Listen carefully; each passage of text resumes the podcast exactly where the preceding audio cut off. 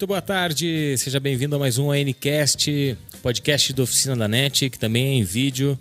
Mandar um abraço pro pessoal que está nos acompanhando ao vivo pelo youtube.com/barra Oficina da NET TV. Eu sou Márcio Borer e hoje nós vamos falar de um assunto que vale a pena, vai dar muito o que falar e para isso a gente tem aqui do lado o Graziel Grazio, que além de fazer a nossa parte técnica, que vai se desdobrar num, numa dupla jornada aqui para para falar do assunto que ele mais ama, que é games e periféricos em si, né, né Graziel? Isso aí. Hoje eu vou ter que imitar aqui, galera, porque vou estar tá na técnica da live e vou estar tá comentando aqui, junto com o nosso querido convidado, o Wellington Diesel, o Eto, especialista em periféricos. E aí, Eto, tudo bom, cara? O Eto? Tá aí? Bom, enquanto o Wellington não fala, eu vou dizendo aqui que ele é o Wellington Diesel, tem 24 anos, é formado em redes de computadores, técnico em informática. Ele faz review e disseca periféricos desde 2011. Ele é fundador e moderador de um grupo chamado Periféricos High End no Facebook, com mais de 10.600 uh, eh, membros. Então, o Wellington é o nosso especialista aqui no, no Ncast de hoje, que vai falar sobre periféricos, sobre games e a soma dessas duas coisas, PCs, né? Como, como faz para por que, que isso trabalha junto e é importante. E Graziel é o cara aqui que gosta do assunto, pesquisa bastante. Eu sou só o apresentador, um, um, o cara que assiste de longe. Tudo bem, Wellington? Vamos reiniciar aqui, vamos ver. Bom, pra você que tá. Correto? Deixa eu dar uma aproveitada. agora? Aí, ah, agora sim. Agora tá agora vivo, sim, Beleza. Deixa teu alô aí. Já tava tentando falar antes, mas não tava dando sinal. e aí, tudo certo? Tudo. Uh, cara, tem uma galera aqui que está já nos acompanhando na transmissão. Uh, o pessoal já te acompanha, já te conhece do grupo do Facebook. Então, começa contando pra gente um pouco mais de como despertou em ti esse desejo de trabalhar e de analisar esse tipo de, de componente dos computadores e de onde saiu essa tua paixão aí. Olha, cara, eu estava envolvido já em periféricos desde 2011. Na verdade, comecei fazendo reviews de de headsets, mas tipo, eu sempre fui interessado em teclado, mouse e tudo mais. Daí eu consegui uma oportunidade de fazer algumas análises. O pessoal da da Cooler Master também me ajudou a dar umas oportunidades e eu comecei indo e fazendo. O guia do teclado mecânico também me ajudou muito. Foi, se não fosse ele, se não fosse, tivesse feito esse artigo, não, nem estaria fazendo reviews. Uhum. Ah, que bacana. Uh, Presidente, quer falar? Sim, hoje o, o, o Eto hoje ele é referência para toda a galera que, que costuma buscar algum periférico de qualidade, né? O grupo Periféricos Raino, ele é realmente uma plataforma para todo mundo que está buscando aprender mais sobre esses equipamentos e também uh, pessoas que buscam comprar algo que, que, vale o, que, que vale o dinheiro delas, né? Então, eles sempre uh, costumam buscar em primeiro lugar ah, será que o, o Eto já fez análise desse periférico, já fez análise desse mouse, desse headset. Uhum. Ele, por ser um cara que, que já estudou bastante o assunto, hoje ele é 100% referência para qualquer um que queira comprar alguma coisa do tipo e quer investir um dinheiro que vá valer a pena, né? Então é um cara que faz um, um serviço comunitário, entre aspas, para a galera que é muito bom. E a gente agradece o, o, o Wellington por ter aceitado uh, participar aqui do nosso programa mais que especial, que vai servir também para muita gente que por algum acaso conheceu os nossos reviews e tiver em dúvida sobre algum assunto. Esse podcast aqui vai ser referência, esse videocast, no caso, o podcast, não sei como você vai estar tá recebendo esse conteúdo. Uhum. Ele vai ser essa referência para o pessoal que quiser entender um pouco mais sobre uh, esses equipamentos e poder passar esses conhecimentos também para frente, que é o que a gente busca principalmente no Oficina da NET. Né? Bom, se você chegou aqui na nossa transmissão, no, no Ncast, que a gente vai falar sobre periféricos, uh, via a influência do Eto, você deixa o convite para você se inscrever no nosso canal e também seguir nossas redes sociais, tá todas estão todas linkadas na descrição do vídeo. Você pode ir lá enviar sugestões de pauta também para o cenanet.com.br. Uh, esse tipo de assunto rola bastante ali no, no, no site, mais pro lado dos hardwares em si, mas os periféricos estão ganhando espaço no Cindanet e vocês podem ver que na própria página inicial do site nós temos ali pelo menos três reviews que saíram essa semana uh, de um mouse da Corsair, um, um headset e um teclado, um teclado, também da Corsair. Os três produtos que a Corsair nos cedeu para fazer essa análise. A Corsair, inclusive, que está patrocinando esse programa aqui também, né? Exatamente. Uh, o pessoal que está aqui no chat pode já enviando alguma pergunta, dúvidas para o Eto. Na segunda metade do programa, depois do intervalinho, a gente vai começar a responder um pouco dessas perguntas, tá bom? Bom, vamos iniciar o assunto. Eu já começo fazendo uma pergunta para o Graziel e para o Eto também. Uh, hoje em dia, o teclado, o mouse e até a cadeira onde a, o cara senta para jogar, e já não é mais um, uma simples cadeira, não pode ser um, um, banquinho de madeira, ele tem que ser algo já mais confortável, usando o conforto de quem vai passar muito tempo na frente do computador é, jogando seja por lazer ou hoje por trabalho também, né? Como nos games competitivos. Eu queria que vocês me dissessem ou expusessem para quem está nos assistindo e não tá, não é tão aficionado ou não conhece um pouco dessa história, quando foi que os periféricos passaram a ser tão importantes quanto um computador veloz, um computador potente com processador, placa de vídeo e tudo mais?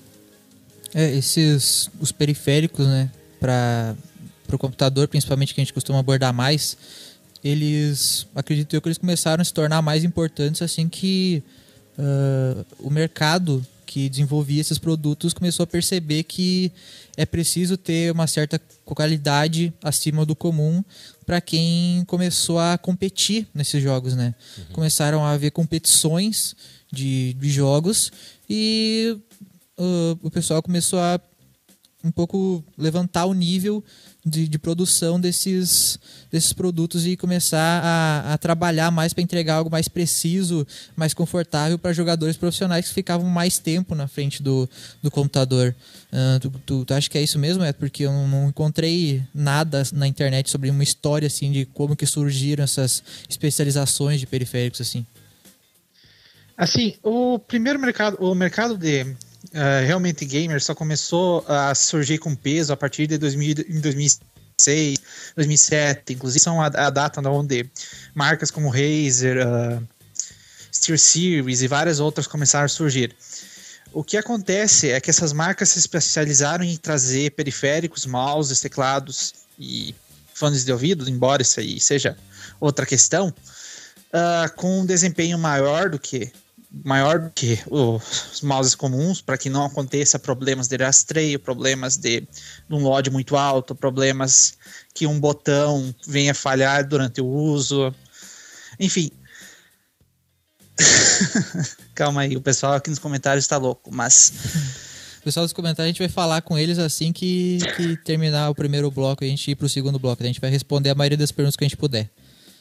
Sim.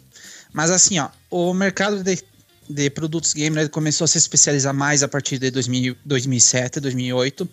E a partir desse momento começaram a surgir várias empresas, inclusive a Corsair que estamos discutindo agora é de 2011. Tem a Cooler Master que é de 2010, tem a Thermaltake que é também de 2010. Várias dessas empresas, na verdade, são bem novas nesse ramo de, de periféricos, tanto que elas têm subdivisões que são especializadas. Uhum. E, e, e tu concorda com a gente que, que esse, essas influências de, de jogos competitivos elas começaram também a, a, a, influenciar as próprias marcas também de tentarem trazer algo que, que falhasse menos, pelo menos, uh, em, no momento que a gente precisa deles no meio do jogo. E tu acha que essa, essa influência também da competitividade dos jogos influenciaram essa, esse aumento do, do, das produções de periféricos especializados? Com certeza. Uh, a quantia de torneios e de jogadores profissionalizados a partir do ano de 2006 simplesmente explodiu. Uh, tanto que muita gente faz mouses que têm nome de jogadores, faz mouses que têm nomes de equipes, ou faz patrocínios de equipes inteiras para que usem apenas aquele periférico da marca.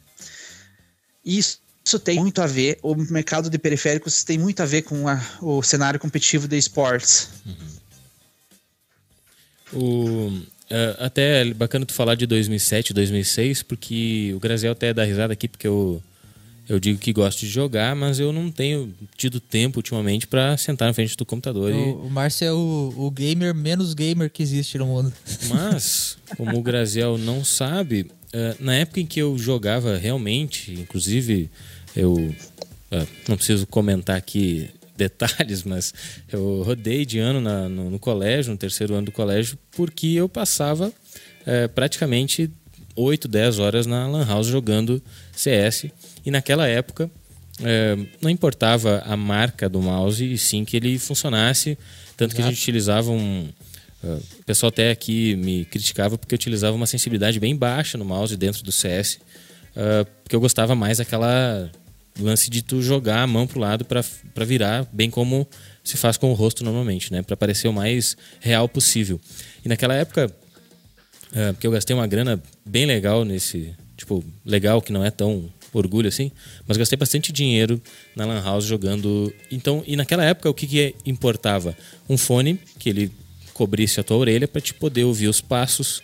Né? Então eu sei que, que isso já era importante naquela época, antes das marcas desenvolverem produtos específicos ou que, inclusive como o Graziel estava me contando, uh, específico para um estilo de jogo. Né? Então hoje, se masterizou isso, gourmetizou os periféricos. Gourmetizou. Ou seja, é, você tem produtos de muito maior valor, de muito mais qualidade também, eu acredito. Uh, muito em função dessa demanda que surgiu, né? Os, os games foram aparecendo, os, na época já existia competitivo de CS, né? Uh, claro que não tinha toda essa vitrine que se tem hoje, né? Transmissões e tudo mais. Tudo, então a tecnologia ajudou bastante a disseminar e aumentar a a demanda, a procura por esse tipo de produto, né? É bem interessante de, de ver isso. É, uh, esses produtos que, que começaram a, a ter essa, essa especialização, eu acredito que o pessoal que, que, que joga esses gamers mais hardcores, eu inclusive costumo receber bastante comentários quando eu publico alguma coisa sobre periféricos em algum, qualquer lugar. E o Veto também com certeza já ouviu muito disso, né, Veto? a galera fala: ah, o meu mouse aqui da, sei lá, da Microsoft de 10 reais funciona muito bem, eu jogo muito bem com ele, eu sei lá, eu sou muito bom com ele, não preciso de, de um periférico gamer. Tu com certeza já escuta bastante isso, né, Veto? Olha, o que tu escuta principalmente é a crítica. Eu tenho mouse X e não tenho do que reclamar. Exato. O problema é o seguinte: a pessoa não sabe o que reclamar. A uhum. pessoa não sabe como o mouse funciona, não sabe o tipo de falha que pode estar acontecendo e pode estar achando que um problema do mouse é algo, algo normal. Uhum. Sim, uh, inclusive, eu posso dizer que eu, infelizmente, antes de começar a estudar periféricos, porque eu achava bastante interessante ver todo mundo ter aqueles periféricos muito, muito legais. E eu resolvi começar a estudar, né? E a primeira, o primeiro kit que eu tenho é provavelmente o primeiro kit que muita gente, infelizmente, infelizmente, acaba tendo no mercado, que é o CM Storm Devastator. Eu tinha o mouse e o teclado dele. Infelizmente é uma porta de entrada aí pra galera que, que costuma começar a jogar. Não que, que, que CM Storm seja referência a produtos ruins. É que na verdade o Devastator foi um combo que acabou sendo muito mal feito e acabou dando certo, como é que podemos dizer, Pro, pra galera que não conhece muito bem, acabou ficando que ó, CM Storm é igual a lixo, né? E enquanto, sim, sim, sim. sim enquanto eu, Na enquanto... verdade, o maior problema é FlashGet, que é uma empresa chinesa que fez essa porcaria aí. Sim, foi. Eles, eles fizeram espe especialmente esse combo, né? Sim. Então, uh, eu como não conhecia muito bem, eu usava ali o mouse mal e porcamente nos jogos que eu jogava. Eu achava, não, legal esse mouse aqui. Só que quando eu realmente tive que comecei a ter problemas com ele, eu até, eu até sempre falava, não, jogo bem com esse mouse aqui, então o mouse deve ser bom, né? Se eu jogo bem, ele deve ser bom. Até eu começar a ter problemas com o kit ali, que o, o scroll parou de funcionar, o, a tecla entra, a tecla zero travavam e nos travavam mais e ficava infinitamente pressionando zero na, no computador. E eu, eu vi que realmente tem diferenças. Não é só porque é gamer que é um negócio melhor. Não é só porque tem um, um certo marketing em cima que é melhor. E aí eu resolvi começar a estudar e, e, e ir atrás de, de novos periféricos.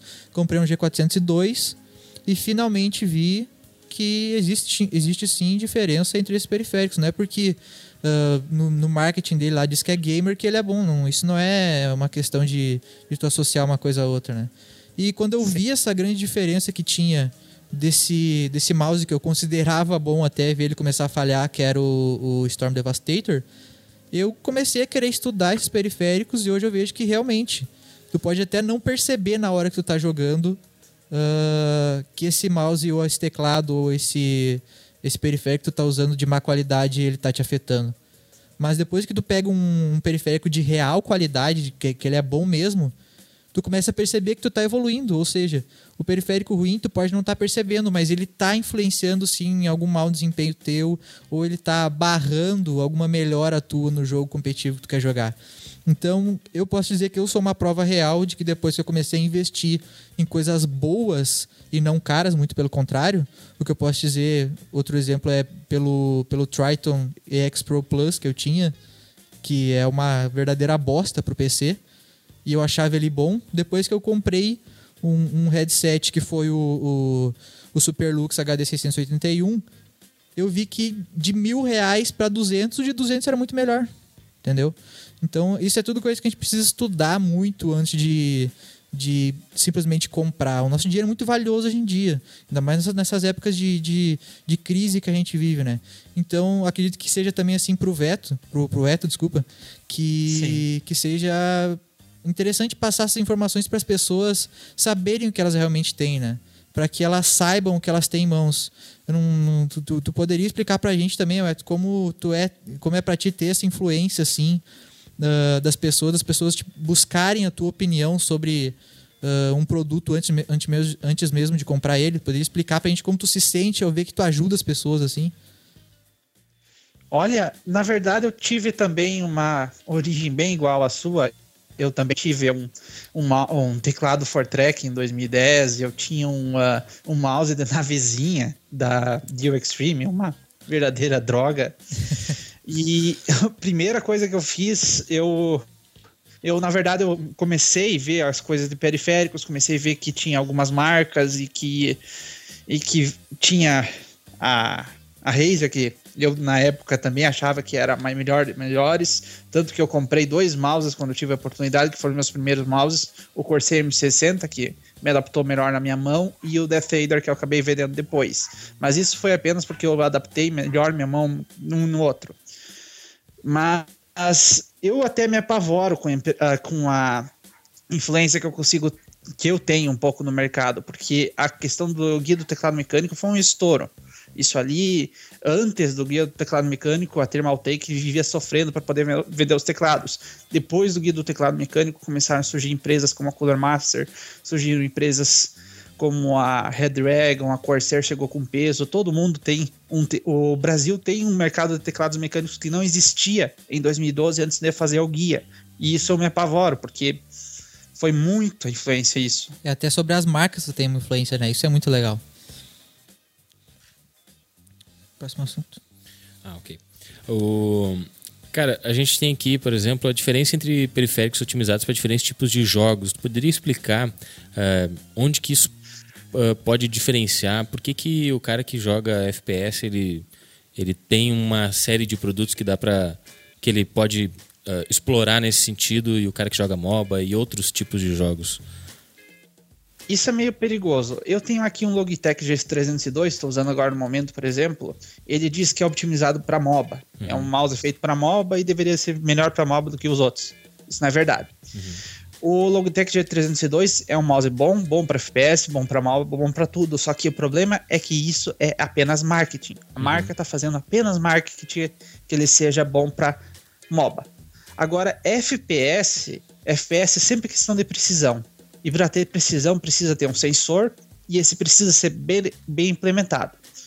Agora, o sensor, o mouse já para MMORPG precisa ter vários botões, precisa ter programabilidade. E daí já precisa ter mouses como o Razer Naga, Corsair Schmitter, uh, Logitech G600, mouses com vários botões no lado. Daí já dá para diferenciar bem o mouse de uma, de uma categoria do outro. Uhum. O mouse para FPS não precisa ter vários botões do lado e pode até atrapalhar. Até atrapalha, pode até né? o cara cara apertar um botão do lado que não precisava ter, porque tá ali. Uhum. Uh, em relação a teclados, as coisas também tem muita diferença? Ou... Olha, teclados é complicado, porque teclas e macros em teclados são é algo difícil de tu acostumar. Uhum. Na verdade, na primeira semana tu passa num teclado tipo K95, tu passa a primeira a primeiro mês tentando se acostumar com as teclas, as teclas do lado, porque tu vai tentar apertar o, con, o control, tu aperta uma tecla de macro ali do lado. Uhum, uhum. Uma das 30 que tem. E não é algo que se acostuma fácil. Não é algo que tu consegue, quando tu tá no jogo, uh, pensar, ó, oh, tem essas teclas aqui e eu sei onde é que tá cada uma delas. Não é algo fácil de acostumar. Assim como, então, as marcas procuram, por exemplo, oferecer, como a gente tem agora o exemplo que está mais fresco na minha mente, é uh, o teclado da, da Corsair, né, que oferece um, um, diferente textura da tecla dentro do próprio teclado, ou seja, não utiliza um botão externo, um macro, né, para para destacar nesse sentido o estilo de jogo que você vai utilizar, né? Simplesmente ele tem uma textura diferente em cima das próprias teclas, é, com cores também diferentes, né? Talvez o, o efeito visual ali diferente para ajudar na hora de tu tá ali no meio da, da jogatina, né? Não tem tempo para ficar olhando pro teclado, né? Tem é, que... essa diferença eu acho das... mais estético isso. Hum. É, eu, essa, eu essa questão tipo, strafe, strafe RGB e não eu, eu, eu gosto de digitar muito e também de jogar no teclado, mas não gostei muito disso, dessas teclas assim. É a mesma coisa que a, que a questão de tirar a tecla Windows. Tem muito teclado gamer que faz isso, tira a tecla Windows fora ou coloca o FN no lugar, porque acha que jogador jogador é tudo igual, que é tudo novato que vai tentar apertar Ctrl, Ctrl e aperta a tecla Windows. E não é bem assim. É, no caso do, do Strafe, como tu mesmo disse, é, é uma questão muito mais estética, né? Uh, tu ter ali a diferenciação WASD, ou se não o que o, o, as teclas utilizadas em MOBAs para para usar algum tipo de poder no meio do, do jogo. Mas ainda assim é, é interessante ver essa caracterização assim que, que as marcas costumam tentar trazer para para os produtos, né? No caso, como a gente estava falando também dos mouse antes, do, do Smithar, da Corsair, que que tem esses vários botões do lado, ele, ele como o Eto também disse, ele talvez não seja muito interessante para quem joga um, um, FPS como o CS, por exemplo, que tu pode, sem querer, estar tá esbarrando em botões dele do lado ali, se não me engano, são, são nove botões, se não me engano, ou até mais, acho que é dez. Quantos que são, Beto? Oi? São doze. Doze botões. botões, olha só, tem até mais do que, do que eu achei que tivesse. É, então... E... Oi, pode falar. E inclusive a gente vai, vai tentar receber ele em breve aí para fazer algum tipo de, de análise dele também, algum review. Uh, vamos tentar receber também outro mouse que é excelente para FPS, que é o, o, o Sabre RGB também da Corsair.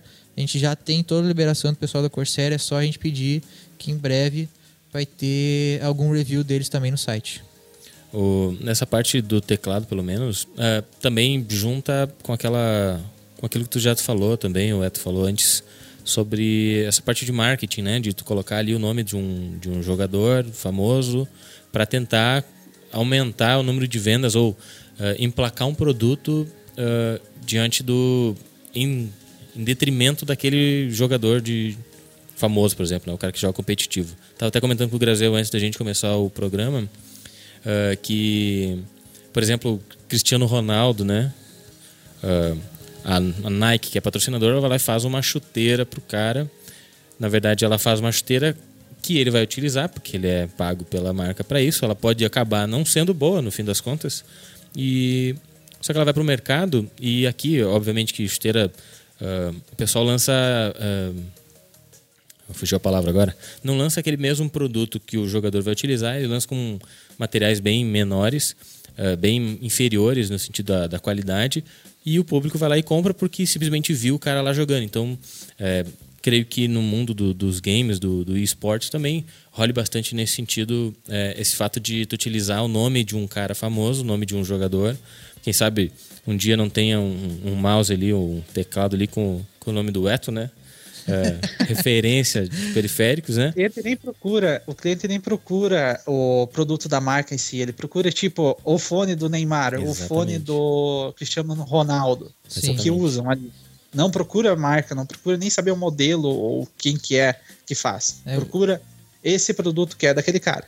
É, hoje em dia os próprios streamers, né, da Twitch, a Zubo, tem se ele usa aquele aquele periférico lá, o pessoal vai acabar buscando. Isso muitas vezes não é interessante, né? Porque por essa pessoa estar tá sendo patrocinada e usando produtos daquela marca, não quer dizer que ele vai ser bom, né?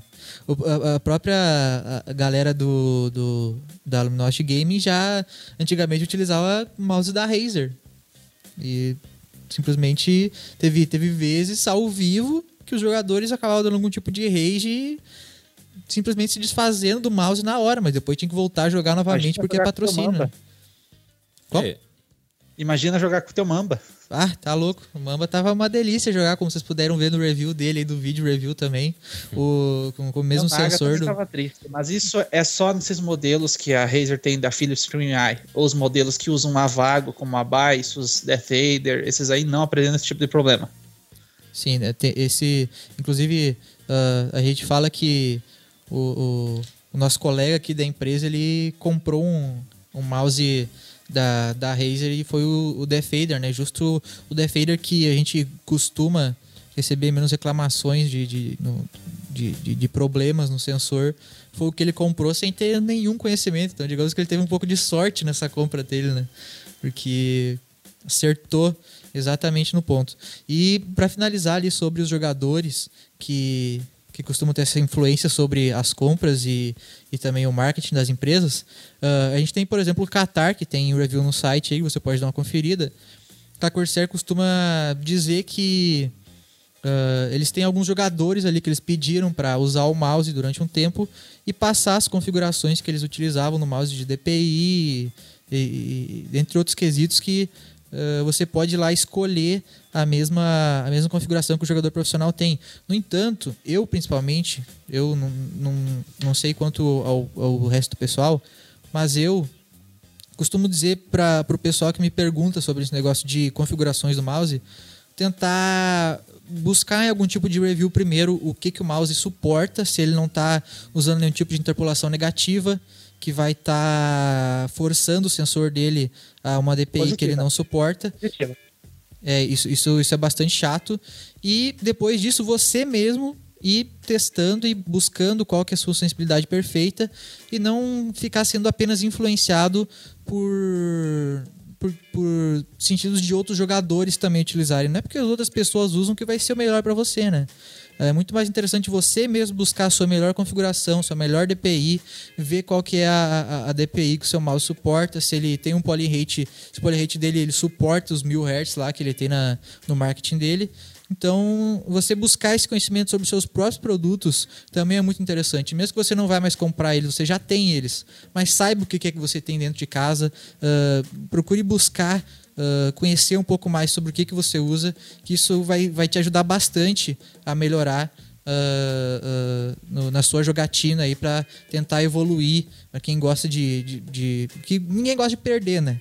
E para ganhar, você tem que aprender a jogar direito. E para jogar direito, você tem que aprender como que funciona o seu periférico. Pois é, mas tem como, por exemplo, o cara saber sem ter que comprar um negócio para ver que não é a pegada não estava não tava certa, enfim. Porque hoje ah, o número de vendas pela internet né, cresceu muito e a tendência é que até, sei lá, 2020 se torne a ah, maioria esmagadora das compras das pessoas. Ou seja, vai sair muito pouco de casa para ir, ir dar uma olhada num produto na loja e sair de lá com ele comprado. Então, uh, e ainda mais falando de periféricos, esse tipo Alô? tipo de. Oi? A gente está te ouvindo, Veto. Ainda mais falando desse tipo de. Alô? Tá ouvindo, Veto?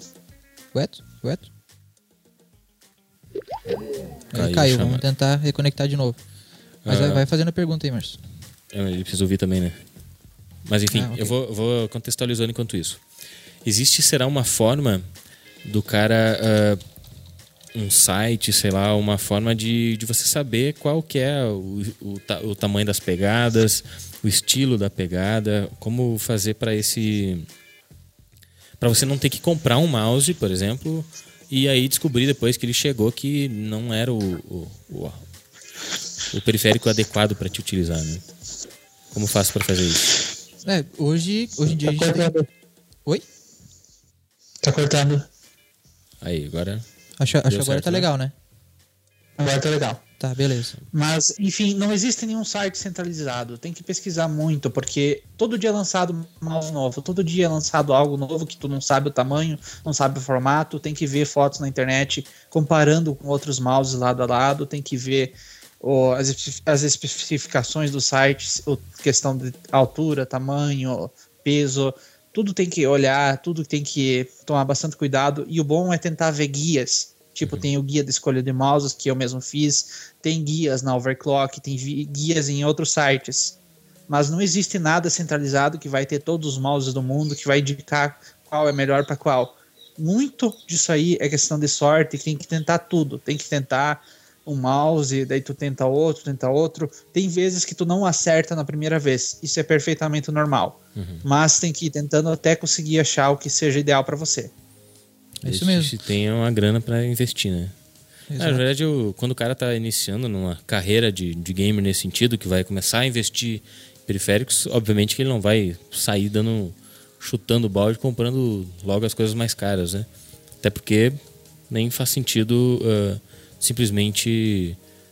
Uh, o cara vai simplesmente comprar só porque é o, o, o, item mais caro da loja, né? Não, não faz sentido nesse, nesse é, caso. No, como, como o próprio Eto disse, hoje em dia temos nós, né? Os reviewers de, de periféricos. Uhum. Pode verificar alguma, se, se, o, se o Eto já fez algum, algum review, se o Sandanet tem algum review já publicado, que você sempre vai ter essa referência e a gente vai sempre buscar trazer essa informação o mais precisa possível.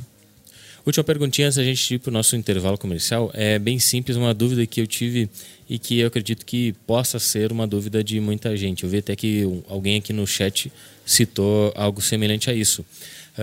Uh, Eto, vale, o que, que vale mais nesse sentido? Tu ter um, o mouse, o teclado, todo esse conjunto de periféricos uh, de uma mesma marca, porque eles vão utilizar lá um software. Hoje em dia tudo tem um software para te, te ajudar ali na não é simplesmente conectar e, jogar, né? Ele tem um software então para te gerenciar, mudar o número de DPI, essas coisas. Se ele tem recursos visuais como uh, iluminação RGB e tudo mais, uh, vale você ter tudo da mesma marca porque eles utilizam ou criam, na verdade, um, um ecossistema ali, todo ele de uma mesma marca, ou seja, X ou Y, independente de qual marca for, ou uh, o que vai dar esse melhor desempenho nos games é você escolher aquele que é mais confortável para você, independente do preço, mas de marcas diferentes, por exemplo. O melhor é sempre fazer o feijão com arroz, tentar misturar o, por exemplo, a Logitech é muito boa em mouses, mas não é muito legal em headsets e teclados, eu confio ainda muito menos. A Cooler Master tem modelos de teclados e mouses muito bons, tem outros que não são tanto. E na parte de fones de ouvidos ela não é, não é boa. Mesma coisa para Corsair, ela tem modelos de mouses muito bons. Já tem a linha Raptor, que nem foi feito para ela, que sinceramente é bem ruizinha. E tem os headsets, que não são tão legais também. O legal é sempre tentar misturar o custo-benefício, uh, o que seja ideal para tua pegada e mesmo que fizer uma mistureba de várias marcas, não tem problema nenhum. Eu, por exemplo, uso o mouse da Logitech, uso o teclado da Corsair e uso um headset da KG. Não uhum. tem problema nenhum. Show de bola. É, essa, essa pergunta, inclusive, é, ela é bastante pertinente porque tem muita gente que pergunta pra gente no Oficina da Net ou em alguma publicação que a gente faz no Facebook ou em qualquer outro lugar da internet, qualquer rede social é se tem algum problema entre a gente ter dois softwares de, de controle de periféricos no PC, né? Porque dizem que, que softwares, por exemplo, como o da Razer, acabam dando algum tipo de interferência em outros softwares ou, sei lá, uh, bugam algum sistema no computador. Mas isso, como, não, não, como eu já não, conversei com o Eto, geral, uh, realmente é porque os softwares são ruins e não porque eles têm algum tipo de conflito entre si, né? Não existe conflito de orgulhos ali, né? Das marcas. Não, não, não não tem problemas. Eu tenho aqui, por exemplo, 10 softwares no meu computador aqui, Red Dragon, Steel Series, Core Circular, Master, Demotech, Java 4. Uhum. E mesmo assim não tem problema nenhum. O problema que tem é quando o software é ruim mesmo. Da Tesouro, por exemplo, é muito ruim, matou o teclado porque apertei reset, simplesmente matou o teclado. Ou da Razer, que tem que registrar, que fica o tempo todo rodando no fundo, que usa recurso e que buga os mouse volta e meia. O e o antigo da Corsair, que Jesus Cristo, o novo Kill é muito melhor do que aquela coisa. ah, inclusive o pessoal que costuma reclamar um pouco do, do, do Q lá, que é o, o atual software da Corsair de controle de, de periféricos, Uh, o pessoal da Corsair já confirmou pra gente que em breve, até o fim do ano, provavelmente em torno de uns dois meses, alguma coisa do tipo assim, a gente vai estar tá recebendo um novo software da, da, da marca, totalmente otimizado, melhorando aspectos que, que o Kill hoje ele peca veementemente, acredito eu que inclusive 100% em português brasileiro, não com uma vergonha de português que a gente tem dele hoje. Oi? Demitiram o tradutor? Provavelmente demitiram o tradutor no meio do trabalho dele e colocaram algum outro gringo para fazer essa tradução, né, Beto? Muito bem, o pessoal que está aqui no chat participando bastante, dando risada aqui do, do Eto, né? Tão, são todos entre amigos aqui, pelo jeito. É legal que o pessoal está participando. A gente vai fazer um intervalinho bem rapidinho, só para passar a mensagem dos patrocinadores. A gente volta. Deixa sua perguntinha aqui para o Eto, para a gente fazer na sequência, na volta, e depois tem mais segundo bloco do nosso programa. Fica aí. Daqui a pouco a gente volta, pessoal. Corsair, marca especialista em componentes de hardwares e periféricos.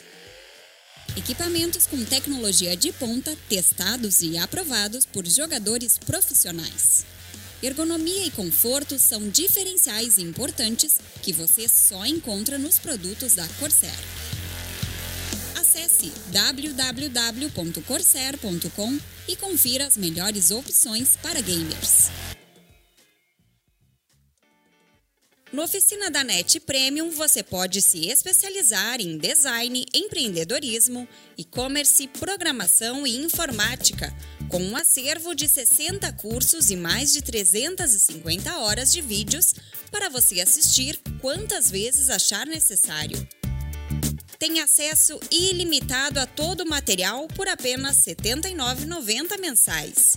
Venha ser premium. Acesse oficinadanet.com.br barra premium.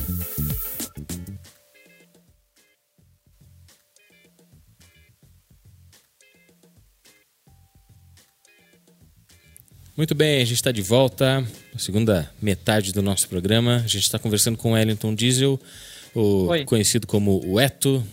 Ele é formado em redes de computadores, é técnico de informática, e é um dos moderadores do grupo Periféricos Rain do Facebook, com mais de 10.600 uh, membros, que o pessoal está participando bastante aqui com a gente no, no chat do YouTube. Se você chegou aqui depois do início do programa, a gente está falando sobre games, sobre periféricos e a união dessas duas coisas, como que ela pode servir para quem joga só no final de semana, para quem joga de, em forma de lazer e também para quem busca aí tentar uma carreira no competitivo, como que como que os periféricos são importantes para quem gosta de games. Uh, pessoal está participando aqui muito mais na, na brincadeira, né? Comentando a, as frases do, do Eto. Falando que o, do Eto. Falando que o gato puxou o fio do, da internet dele. Uh, vamos ver o que mais aqui. Grazel, vai falando uma coisinha aqui enquanto eu acho. O pessoal pedindo para a Corsair pagar a gente também aqui. É. Eu tenho que ver se ainda tá funcionando o microfone aqui. Tá, tá tudo tá, certo. Tá, tranquilão. Até o teu Denis aqui diz que você fala de periférico se usa um microfone ruim. Tô usando o celular, gente. É, ele tá no celular, galera. Ele tá tentando fazer um, uma gambiarra aí pra, pra poder participar tranquilamente. Não depender de baterias de headsets, tá bom? O Denis também per perguntou se a gente tá congelando, porque a gente tá usando bastante o roupa, né? O headset que tá funcionando no microfone meu ainda é o Kimaera. O meu, meu Kingston tem defeito. Uh, show de bola. Então, uh, o cara perguntando se o Eto tem fãs. Tem, né? Todo mundo que tá aqui no, no chat são os fãs do Eto. Querendo ou não, se o, se o pessoal busca saber sempre qual a opinião dele sobre qualquer periférico, são fãs, entre aspas, né? Exatamente, certeza. O que tu acha, Beto? São fãs ou não são? Não, são fãs ou não são? É, acho que sim. uh, bom, mas esse vai... aí não, esse aí é troll. O Denis é troll. Ah, Esse eu conheço, é, é o diabo. Muito bem, então a gente vai falar agora um pouquinho mais específico, assuntos mais técnicos sobre mouse, headsets, teclados e basicamente essa vai permear a nossa segunda metade do programa. Ué, é o seguinte, o que, que um mouse precisa ter para ele ser importante? Uh, queria que tu me explicasse sobre o que, que é jitter, prediction, DPI, tempo de resposta. Hum?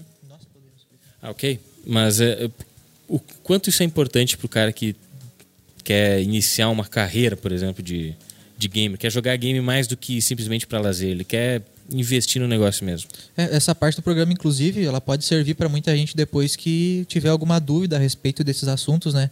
Esses termos mais técnicos que a gente pode estar abordando aqui a partir de agora. Então, sempre que o pessoal tiver alguma dúvida no site, a gente vai estar passando esse, esse, esse videocast aqui para o pessoal para ficar mais fácil deles entenderem, porque a gente explicando, com certeza, acredito que seja muito mais fácil do que tu lendo ali alguma explicação, né? Mas, de qualquer forma, a gente vai sempre tentar deixar o mais explicado possível.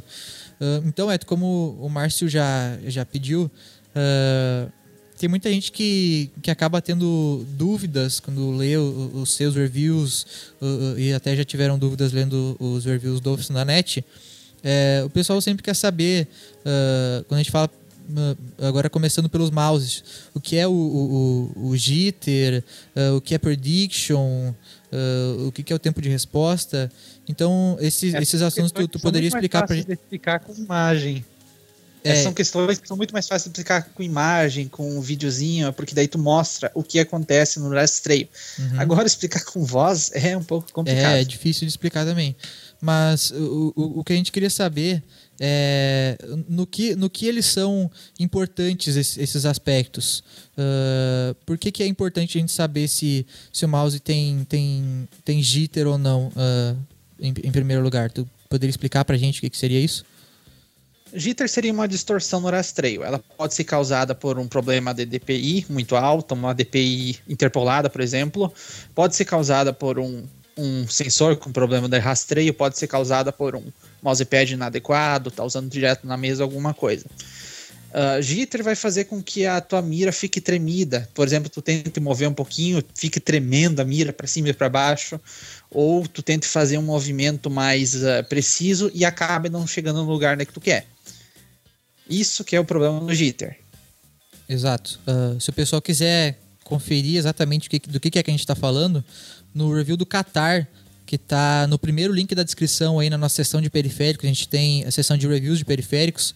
A gente tem o review do Qatar, onde você vai poder perceber lá que acima de 4000 uh, DPI, uh, o sensor dele começa a, a, a, apresentar alguns problemas e a, a linha que a gente está desenhando no pente lá no teste que a gente faz, ela começa a ficar tremida, como se tivesse, como a gente costuma brincar, né, Beto? O mal de Parkinson do mouse porque ela começa a ficar toda tremida, não consegue seguir uh, ou uma linha reta ou uma linha curva com perfeição. Uh, no caso, então, o jitter é bastante fácil de entender por, por, essa, por essa parte. Uh, passando então para outro aspecto que é, que é bastante interessante da gente entender é o prediction, que é, é a tentativa, entre aspas, uma explicação bem breve, é, a tentativa do mouse de corrigir alguma, alguma linha que ele entenda que tu esteja tentando fazer reta. Mas na verdade tu, tu é um ser humano, né? Tu não consegue ser 100% uh, perfeito a fazer uma, uma linha reta. Certamente vai errar. Esse problema de prediction que alguns mouses têm, essa tentativa de corrigir essas linhas retas, uh, tentando deixá-las mais retas. Seria, seria isso, né, Veto?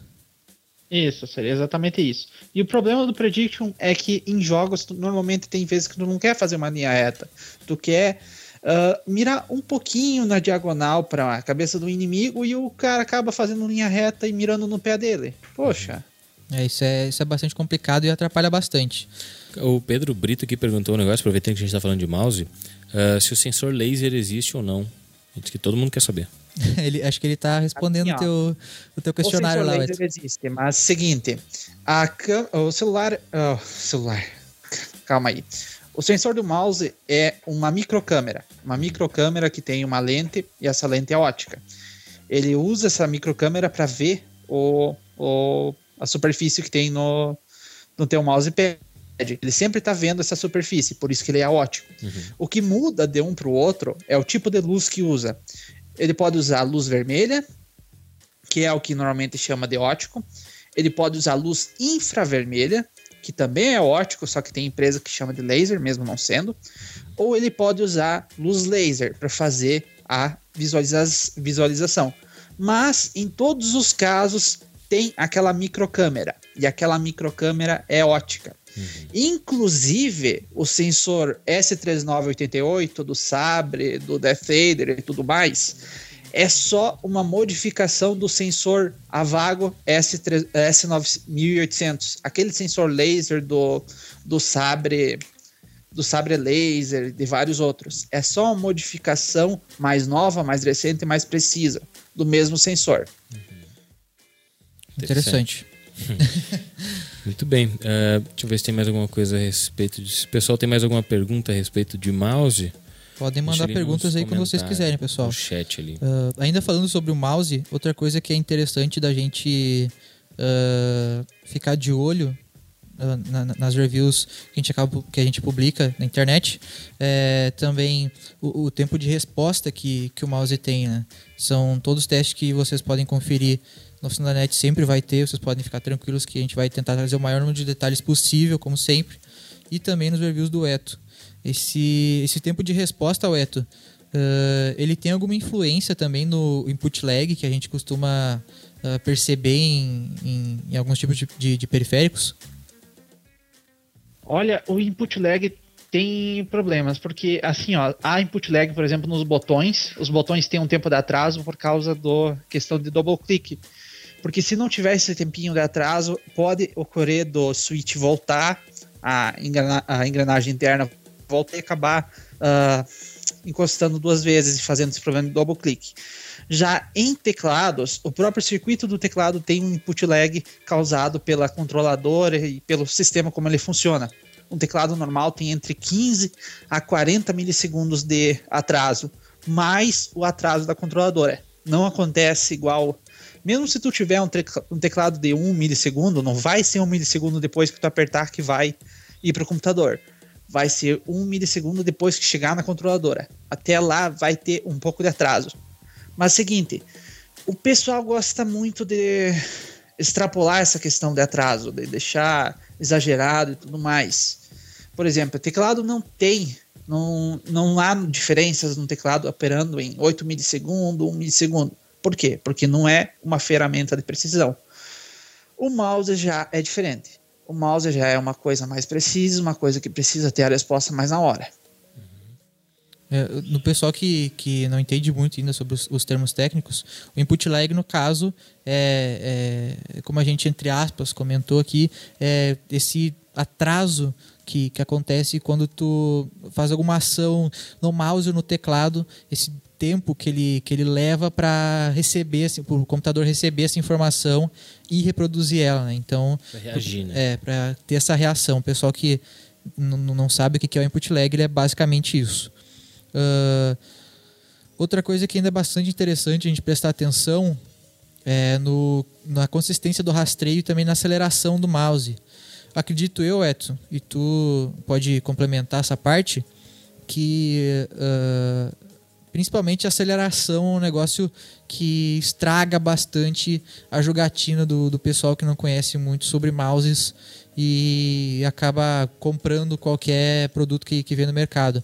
O, a aceleração seria uh, tu, tu, fazer um certo movimento com o mouse uh, em uma certa distância e esse problema de aceleração que o sensor pode ter para tentar corrigir algum outro tipo de problema. Geralmente as empresas podem colocar essa, essa aceleração no, no, no mouse para tentar corrigir algum outro tipo de problema.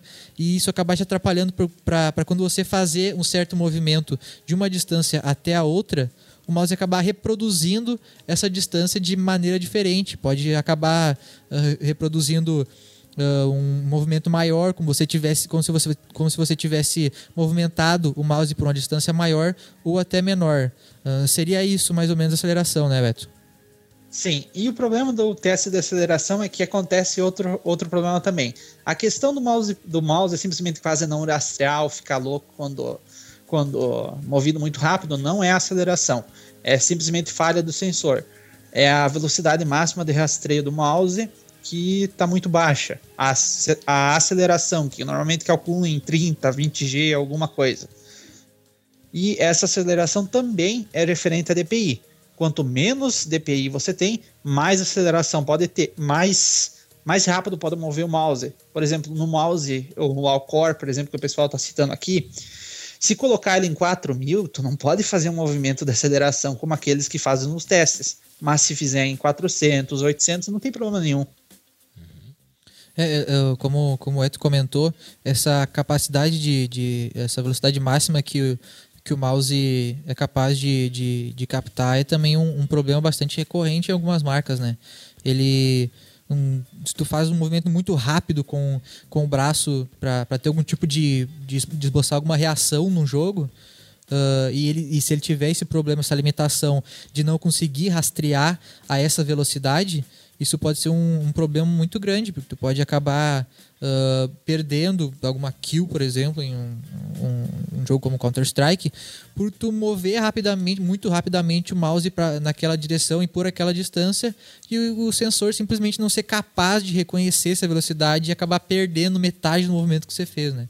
Então essa é outra coisa que a é gente é tem que... não perde, o pior é quando ainda fica louco, quando tu tenta fazer ah, um movimento sim. muito rápido, tu acaba olhando para o chão. Sim. Isso é outro problema recorrente também, que acaba estragando completamente a jogatina. Não tem como tu jogar tranquilamente tendo esses problemas.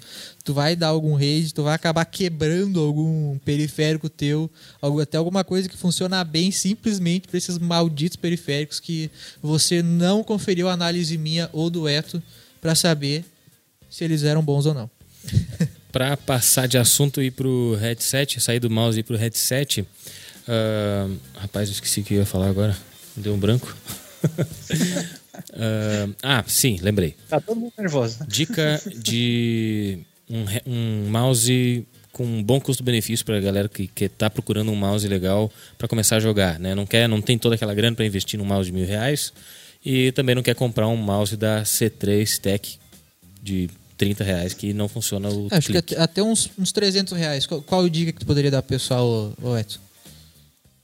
A dica melhor seria ver o guia, mas Exato. até uns 150, o melhor seria G302, Shornet, Alcor, volta e meia dá para pegar por esse preço.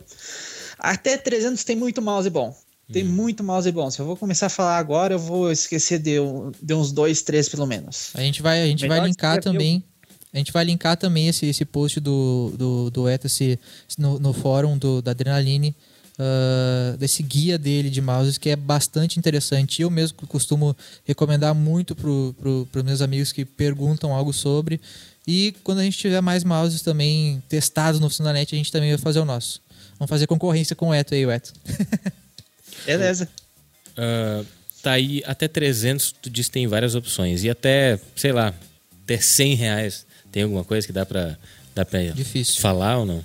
Complicado, tá complicado, tio, porque o único que é mais ou menos decente até 100 reais é o Dazs Milodon e ele tem muito tem muito probleminhas. Ele mente em especificações, tem interpolação, o software é uma porcaria. Ah. Mas ele é sempre gamer, é sempre o melhor mouse do mundo, né, Beto? É. o marketing é sempre o melhor do mundo. Sim, é, sempre, sempre. O que, o que pode enganar muita gente é simplesmente a palavra gamer no negócio ali. Se, se falar de teclado, por exemplo, tem o WSAD ali em, com cores diferentes, né? Pronto, tá feito. É um Isso, teclado pintado gamer. laranja. Pronto, se tem, se tem RGB, é o melhor teclado do mundo, pode ter certeza. Brincadeira, né, galera? Tudo bem, vamos falar de headset então. Uh, também tem uh, palco sonoro, esse tipo de de dados mais técnicos que o Graziel gosta de citar. Aqui a gente até brinca com ele, né? Porque a gente não tem o conhecimento. Daí quando ele fala, cita palco sonoro e um monte de outras coisas, 7.1, 5.1, a gente dá risada, né? Porque a gente realmente não está entendendo o que, que ele está falando. Uh, mas vocês entendem muito mais. O pessoal que falou do áudio 7.1, ele realmente existe, funciona para headset, algo desse tipo. Tem como tu explicar para a gente, Weto? Olha, o áudio 7.1 existe, mas em caixas de som. E em fones de ouvido é simplesmente o efeito de reverb que já existe já faz décadas colocado num fone de ouvido. Ou seja, tu faz o áudio ficar como se ficasse dentro de um, de um banheiro e totalmente distorcido e como se isso fosse melhor. Uhum. Não é bem assim que funciona. Tu deixa um fone que já é medíocre ser um pouquinho pior ainda. Sim. A gente, eu comentei isso também no, no review do do, do Corsair Void. Se você quiser conferir ele, tá o link do, do da nossa sessão de reviews de periféricos, tá o primeiro link da descrição. Uh, eu comento sobre esse, esse sistema 7.1 Dolby Surround que, que a Corsair diz que o, que o headset tem. E ele, de fato, como o Eto disse, ele é apenas um, um efeito de, de reverb que muitas vezes ele acaba mais prejudicando o jogador Uh, em um jogo como Counter-Strike, por exemplo, que você precisa saber de onde exatamente está vindo os sons, os passos de, de, inimigos, isso muitas vezes acaba mais prejudicando do que ajudando. É, é, uma, é uma tentativa que, que as marcas fazem para criar uma imersão que é praticamente impossível de ser criada em um simples fone de ouvido. É, é, a gente costuma ouvir até reviews, reviewers aí da, do YouTube, que a gente prefere não citar nomes, né, Beto? Falando que existe também o, tal do 5.1, 7.1 real, que tem vários canais de áudio no, no headphone. Eu Só... muito headset desse tipo. Eu é. tenho eu tenho o Somic G989, tenho tenho o Rocket Cave, eu tenho o Razer Chimera, eu tenho muito headset surround. E, cara, eu joguei tudo fora depois que comprei um fone decente. É, é exatamente isso que, que eu ia comentar. É, por, por mais que tenham ali os, os, os canaizinhos de áudio ali naquele, aqueles pequenos canaizinhos de áudio no, no na, na ear cups do, do, do headset, uh, é impossível criar a imersão que um verdadeiro uh, por exemplo, o Home Theater 7.1, 5.1 são capazes de criar. É simplesmente impossível, galera. Não tem como acreditar que seria possível criar tal imersão em um simples fone de ouvido. Você consegue algo muito melhor às vezes, depende do, do headset. Se, se o headset for um headset aberto, que, que tem um, um que tenha um, um, sistema de vazamento de áudio que, que permita que, que, que, que esse som se torne mais, entre aspas, real, para que ele possa vazar e que, que, que certas frequências não voltem para o seu ouvido sejam captadas novamente, entre outros uh, aspectos que, que podem acabar te atrapalhando em um fone fechado. Esses fones abertos, eles não são 5.1, não são 7.1, eles uh, podem ser muito melhores que os fones que se dizem uh, ter essa, essa tecnologia, mas acabam apenas uh, apresentando um efeito de reverb maldito que vai acabar te atrapalhando demais na sua jogatina. Então sempre procure saber na, na, na nas reviews nossas e também as do, do Eto uh, se, o, se o headset ele tem um bom palco sonoro, se ele tem um se ele é aberto, fechado, semi-aberto, porque ele precisa ter um, um bom escoamento de áudio também para ter maior precisão nessa, nessa, nessa diferenciação de sons e de onde eles vêm. Então é, é bastante interessante uh, a gente procurar muito sobre headphones e headsets, porque no mercado que a gente mais tem hoje em dia, principalmente no mercado gamer, voltado para o público gamer, são infelizmente mentirinhas a respeito de, de, de qualidade de áudio. Uh, a gente vai estar tá publicando agora na, nas próximas semanas um review do, do, do HyperX Cloud, o Cloud 1 que a gente chama, uh, que é praticamente a mesma coisa que o Cloud Core. E ele é bastante interessante, Eto, como tu mesmo falou na tua análise, porque ele é um fone fechado, mas ainda assim ele é um fone muito bom. Porque a galera costuma pensar, ah, não é fone aberto, eu não quero, deve ser uma droga. E de fato ele não é tão ruim. Tu, tu consegue explicar pra gente, Beto, por que, que o, o HyperX Cloud, ele, embora seja um fone fechado, ele consegue ter uma, uma certa fidelidade de áudio, entre aspas, assim, não tanto quanto teria um fone flat de estúdio, mas tu poderia explicar pra gente de uma forma mais, mais simplificada, mais fácil da galera que não entende muito entender o porquê dele, dele ser um pouco melhor e conseguir entregar uma fidelidade, uma fidelidade de áudio maior? Ele na verdade é um fone flat de estúdio. Na verdade, o que acontece é que ele, ele usa drivers era, né? de alta qualidade, diferente da maioria dos concorrentes, e ele tem um projeto desenhado uh, para ser um fone monitor, para ser um fone de mesa de som, para ser um fone usado por profissionais de áudio. Já na questão de soundstage, aí tem que tomar muito cuidado, porque ele é, ele é decente para um tipo de fone fechado, mas eu acho que tu ainda não teve muita experiência com fone aberto, semi-aberto, né? Tenho poucas, apenas com o Superlux. Bem, bem seco. Oi? Porque eu achei ele bem seco na, nessa questão de palco sonoro. Mas é um bom fone, é um fone ridiculamente bem construído. Jesus Cristo amado, dá para matar alguém com ele. E os, os, componentes extras são bons, o que vem junto com ele ajuda. uh, é um fone mais ou menos confortável, é menos que tu nem um cabeção igual eu. E... Ele tem um certo clamping também, né? O pessoal que tem uma cabeça um pouco Isso. mais avantajada, ele acaba, ele acaba ficando fazendo uma pressão tanto quanto uh, mais forte do que outros headsets que a gente tem no mercado. E dá para usar ele em tudo. Dá para usar no Xbox 360, no, no Xbox One, se tiver o controle com adaptador. Dá para usar no PlayStation 4, dá para usar no computador, dá para usar no celular, aonde for. Isso que também é interessante dos fones da Cloud, que eles dão muita, muita importância para uh, ah, portabilidade. Show de bola. Uh, um headset, uh, já que eu errei ali na em pedir um mouse de, de 100 reais, me diz a partir de que valor você considera que o, o headset, os headsets bons estão chegando, começando de que valor mais ou menos? Para que quem está procurando, por exemplo, já nem, nem dá muita bola aí para para valores abaixo desse valor que você vai me dizer agora. Tem, tem algum headphone, no, no, caso a pergunta seria, tem algum headphone mais barato e melhor do que o Superlux HD 681? Não, não tem, não tem. E a questão de headset é complicado. Tipo, um ano atrás tinha o Bitfinex Flow por uns 150 reais. Hoje ele está uns 400. O próprio Cloud custava uns 300 reais. Hoje está uns 400 e pouco. E tem que pegar promoção para pegar um preço legal. O problema é o seguinte: o que é bom ou fica muito caro ou acaba. Exato. Esse é, o, é um certo problema que é, o pessoal, quando vê que, que, que até você fez um, uma review falando muito bem do, do, do, produto, a gente costuma ver que logo já finalizou o estoque que, que tem no Brasil de, de vendas, né? Então, essa até para o pessoal que, que, isso até até o pessoal que costuma anunciar e se quiser fazer algum tipo de anúncio com a gente aqui geralmente quando a gente fala bem no produto que é bom o produto vai vender bastante porque o pessoal costuma saber costuma procurar principalmente com o Eto se uh, uh, é um produto de realmente qualidade se ele constatar que pessoal tá falando bem e um cara que entende de, de periféricos falou bem dele também, é porque é bom, o pessoal vai comprar. Uh, então, fica também a, a, a, minha dica, como eu já falei para você, se você quer gastar pouco em um fone de ouvido, um headphone muito bom e que é barato, fica a minha dica, o Superlux HD 681. Agradecimento especial ao Augusto, que me me, me fez essa propaganda dele e eu acabei gostando bastante. Você uh, mais ou menos por quanto?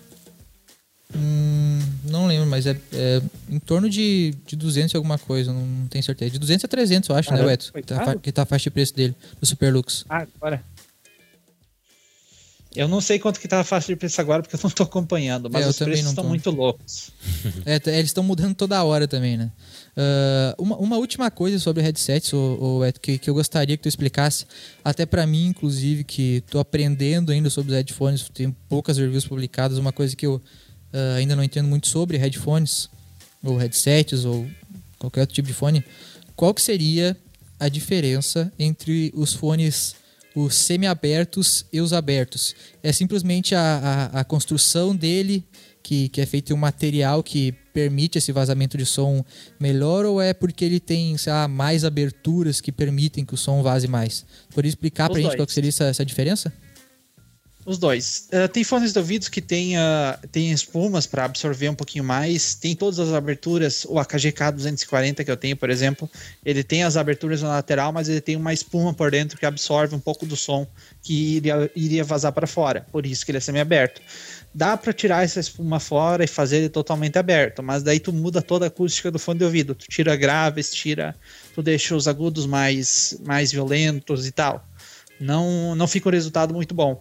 O único fone que deu para fazer um negócio, uma gambiara assim de mexer e fuçar, tirei a almofada de dentro, tirei a abertura, foi o Cloud, que eu deixei ele aberto. Mas isso porque ele tem o ele na verdade fez um, o projeto base dele é de vários outros fones. Por isso que dá para fazer isso. Mas a diferença é materiais. Tem materiais que absorvem o som no semi, no semi-aberto e também tem mais aberturas em fones abertos. Legal, bastante interessante. Tá resolvida essa questão também. Se você tinha essa dúvida dessa diferença entre semi-abertos e abertos, agora tá 100% retirada essa dúvida. Rapidamente, porque a gente já estourou a nossa cota aqui. Um teclado bacana, custo-benefício legal. O pessoal pode procurar aí para comprar para si. Até quanto? Ah, o valor que tu acha que. Um que seja barato e que valha muito a pena o necess- pessoal comprar. É, que seja necessário para o cara ter um produto de Depende qualidade. do valor do barato. Pode ser barato até 200, pode ser barato Tanto até faz, 50. qualquer valor de barato que tu mas tem um considere. teclado- Eu gosto tem um teclado de muito do 50 reais. Logitech- eu gosto muito do Logitech K120. Que ele é bem baratinho, tá uns 50 reais. E ele não dá ghosting. Ele é bem tranquilo, tem garantia e não, não é um teclado que estressa muito. Qual que é o modelo, por favor? Pode repetir? K120 da Logitech. O Márcio vai anotar aqui, pessoal, ele vai comprar um pra ele agora. Mais um comprador aí que o Eto tá influenciando. Ah, ô Eto, ainda sobre os teclados pra gente. Ainda sobre os teclados pra gente ir já passando pro final do programa. ah, uma- uma- algumas dicas que a gente pode dar pro pessoal. Prestar bastante atenção também, principalmente na- nas keycaps do, do teclado, que são basicamente esses plásticos que a gente chama de tecla, que o pessoal costuma chamar de tecla. Na verdade, na verdade elas são as keycaps. Prestar bastante atenção nessa qualidade delas, se elas não são de material um tanto quanto frágil, se elas não são ah, mal pintadas, entre aspas, para que você, com um certo tempo de utilização, elas comecem a descascar. Isso é um, é um problema bastante recorrente, né, Beto? Tu que costuma testar esses, esses teclados também, isso acaba acontecendo em algumas marcas.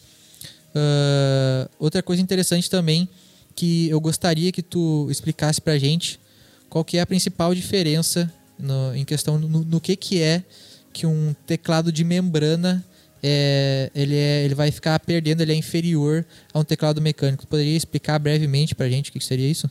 A diferença deles, assim, por que, que um teclado mecânico é, entre aspas, melhor? Em primeiro lugar, os materiais usados em teclados mecânicos são, na média, muito melhores que teclados de membrana, tanto keycaps quanto a construção em si. E teclados mecânicos têm a opção. Tu tem a opção de uma tecla que faz barulho, tu tem a opção de uma tecla que é mais pesada, tu tem a opção de uma tecla que é mais leve, tu tem a opção de uma tecla que tem uma resposta no meio dela. Tu tem opções de como o teu teclado vai ser. E tu pode escolher a marca que tu quiser, tu pode escolher o recurso que tu, tu quiser. Tu pode pegar um teclado da Corsair com o Switch Blue e pode pegar um teclado da Cooler Master com o Switch Blue. A resposta vai ser exatamente a mesma. O que vai mudar vai ser os recursos deles. Pode o TK ter ou um Semi-Quick Fire TK ter aquele layout compacto que alguns gostam, outros não. Pode o da Corsair ter macros e tudo mais que tu pode achar mais interessante. Teclados mecânicos tem várias, eh, tem opções e tem como tu saber como é que vai ser o teclado antes mesmo de comprar ele. O Eto caiu? Oi? Não, Ah. não, tô aqui. Achei que tinha caído. Ok, gente. Eu vou ter que, Opa. Eu vou ter que fazer algo para terminar o texto. Não, tranquilo. A gente, a gente já tá finalizando o programa também. Já Ah, tá aí. com o nosso tempo estourado. Mas se você quiser mais informações aí sobre o- falar câmbio. Isso, o que são mais. Se você quiser mais informações aí sobre o que são eh, esses termos técnicos que, que a gente falou aqui, ah, sobre os headsets, eu explico bastante sobre eles. ah, claro, da, da, da minha forma, com a experiência que eu já tive. Ah, e com a ajuda também do, do Eto e de outros pessoais, de outro pessoal que, que eu considero que seja especialista no assunto, sobre os headsets. No review do Void tem bastante informação interessante sobre os mouses. No review do Mamba Wireless, que foi o nosso pesadelo até agora aqui no Sandanet, você pode conferir no review dele também sobre mouses, essas questões técnicas. E sobre teclados, no review do Strafe, a gente tem essas informações que você talvez ainda não tenha ouvido falar em alguns termos lá, a gente explica também bastante. Tá na nossa seção de review de periféricos, primeiro link da descrição aí, é só você clicar que vai estar para você disponível todos esses reviews com essas informações. É isso aí. Muito bem, a gente vai ficando por aqui, né? O Ncast foi bem interessante. Eu que não sou tão viciadinho em games que nem vocês, aprendi bastante sobre. Mais viciado em periféricos, o Beto, né, Beto? É, também. Capaz, eu, tá tenho todos- dire- eu tenho um monte de console, jogo e coisa. Diretamente Jesus ligado, né? Eu só Ah. não jogo muito online, porque como podem ver, minha internet é muito ruim. Só tá dando uns sustos na gente aqui no Unicast, essa internet do Beto. Não tem problema. Foi um papo bem legal, bem, bem bacana. O pessoal participou bastante, o pessoal que acompanhou desde o início da transmissão até agora. É, Estão deixando ali um alô, deixa um abraço ali pro, pro Eto, pro Graziel também aqui. E a gente só agradece o pessoal que participou, o Eto pela disponibilidade, para poder trazer esse conhecimento todo aí de periféricos. Espero que tenha sido um, um programa bacana. Reforço que você pode seguir as nossas redes sociais, na descrição do vídeo tem todos os links. Você pode nos citar lá sobre esse podcast com a hashtag ONCast. Uh, você tem alguma rede social além do Facebook, Eto, para passar aqui o nomezinho, não? O fórum do Adrenaline. É, é bom procurar lá na hardware em geral, tu vai ver um monte de tópico meu, tu vai ver os, os guias todos, estão tudo lá. A gente vai, vai deixar também na descrição o, o, o guia de, de publicações do, do Eto no, no, no Adrenaline lá, que tu tem um post lá com um guia da, do, dos, dos, conteúdos que tu publica lá, né, Weto? Então a gente vai deixar também na descrição aí para você conferir assim que o programa terminar. É isso aí também. Peço pessoal que não conhecia o Cine da Net acessar o cinadanet.com.br. Tem bastante conteúdo lá de, de hardware e agora a gente está começando a trabalhar também com os periféricos. Tem reviews ali que entraram essa semana, como por exemplo do, do mouse da Corsair, o Qatar, o Void Wireless 7.1 da Corsair, o headset e também o teclado, né, Strafe, também da Corsair, tá bem bacana. A gente fez uns videozinhos lá para mostrar os produtos e o Graziel também mandou bem no texto. Então, acesse oficinanet.com.br para ter mais, as, uh, mais assunto, porque esse podcast não termina aqui, ele vai se tornar um vídeo que você pode assistir posteriormente. E se você nos consome uh, também em áudio, né, o podcast ele vai estar tá lá disponível para download, você pode ouvir quantas vezes quiser depois. o nosso feed aí no, no iTunes do Endcast também Exatamente. é bastante interessante para você receber todas as informações. Eu particularmente agradeço novamente ao Eto por ter participado com a gente. Espero que tenhamos novas oportunidades para falar mais sobre periféricos, que é algo que eu estou gostando muito de falar sobre até o momento. E agradeço também todo mundo que esteve presente até aqui, participou, mandou pergunta, interagiu com a gente. Valeu, galera. Isso aí, gente. A gente volta na semana que vem. Já deixo aqui anunciado que nós vamos ter um Ncast todo especial na semana que vem. Vai ser extraordinário porque ele vai ser fora do horário normal, que é às duas horas da tarde. Vai ser de manhã, às nove e meia da manhã, com um convidado super especial. Acompanhe o Cenanet que a gente vai divulgar ainda durante essa semana. Tá convidado tá muito famoso na internet, pessoal. Exatamente. Muito influenciador. Ele não pode salvar ninguém, né? Queria deixar alguma, algum abraço aí, ou, alguma informação especial sobre, sobre você aí, Weto? Não, não, não. Só mandar um alô pra gurizada aí do fórum e do grupo aí que tá de zoeira aí nos comentários, Jesus Cristo. é isso aí. Então tá, gente. Um grande abraço. Ah. Até a próxima. Obrigado, Eto. Até mais. Tchau, tchau. Tchau, galera. Tchau, tchau.